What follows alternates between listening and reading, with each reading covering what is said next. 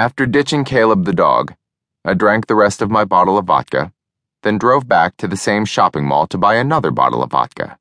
Smirnoff, raspberry flavored. Yum! And resumed my journey south. At this point, a careful and honest appraisal of my finances indicated that I did not really have enough money to drive to Florida. I had $62.33.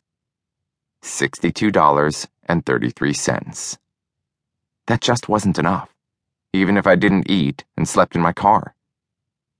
It's maybe too early in my journey to start throwing the words fatal flaw around, but was it really necessary to buy name brand vodka?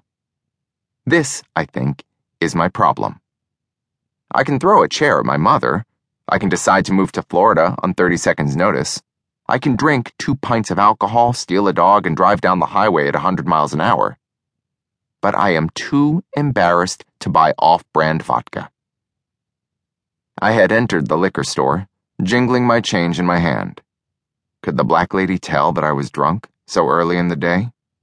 Would she even care?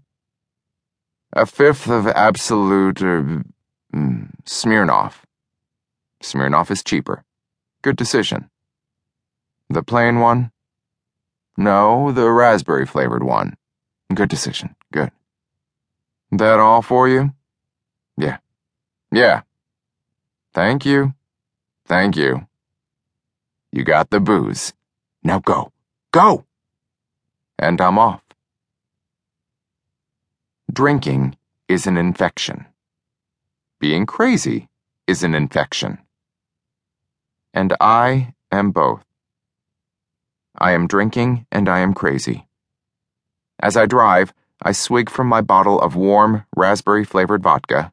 Yuck. And I stare into the rearview mirror, not at the road. And using my free hand, I yank clumps of blonde hair straight from my head. I hold them up to the light for a second. They are like straw, like pieces of spun gold from the Rumpelstiltskin story. And then I let the individual hairs drop to the floor. And then I pull some more hair out. Doing this while drinking and driving involves carefully cradling the bottle of vodka to my chest, like a baby. I call my friend Denise on my cell phone.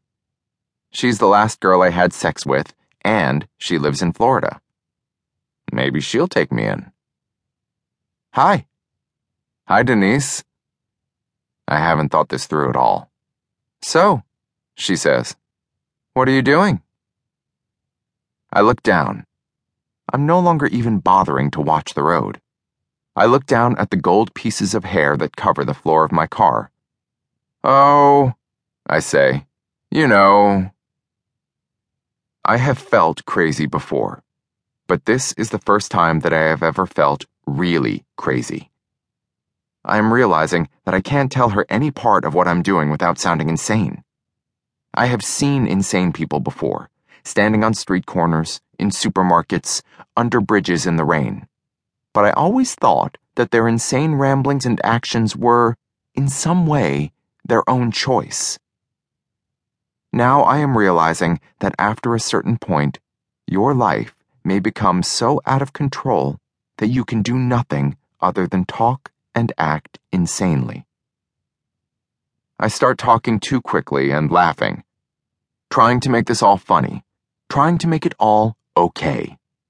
Oh, so what happens, see, is like, I got in this fight with my mom, and I like threw a chair and all.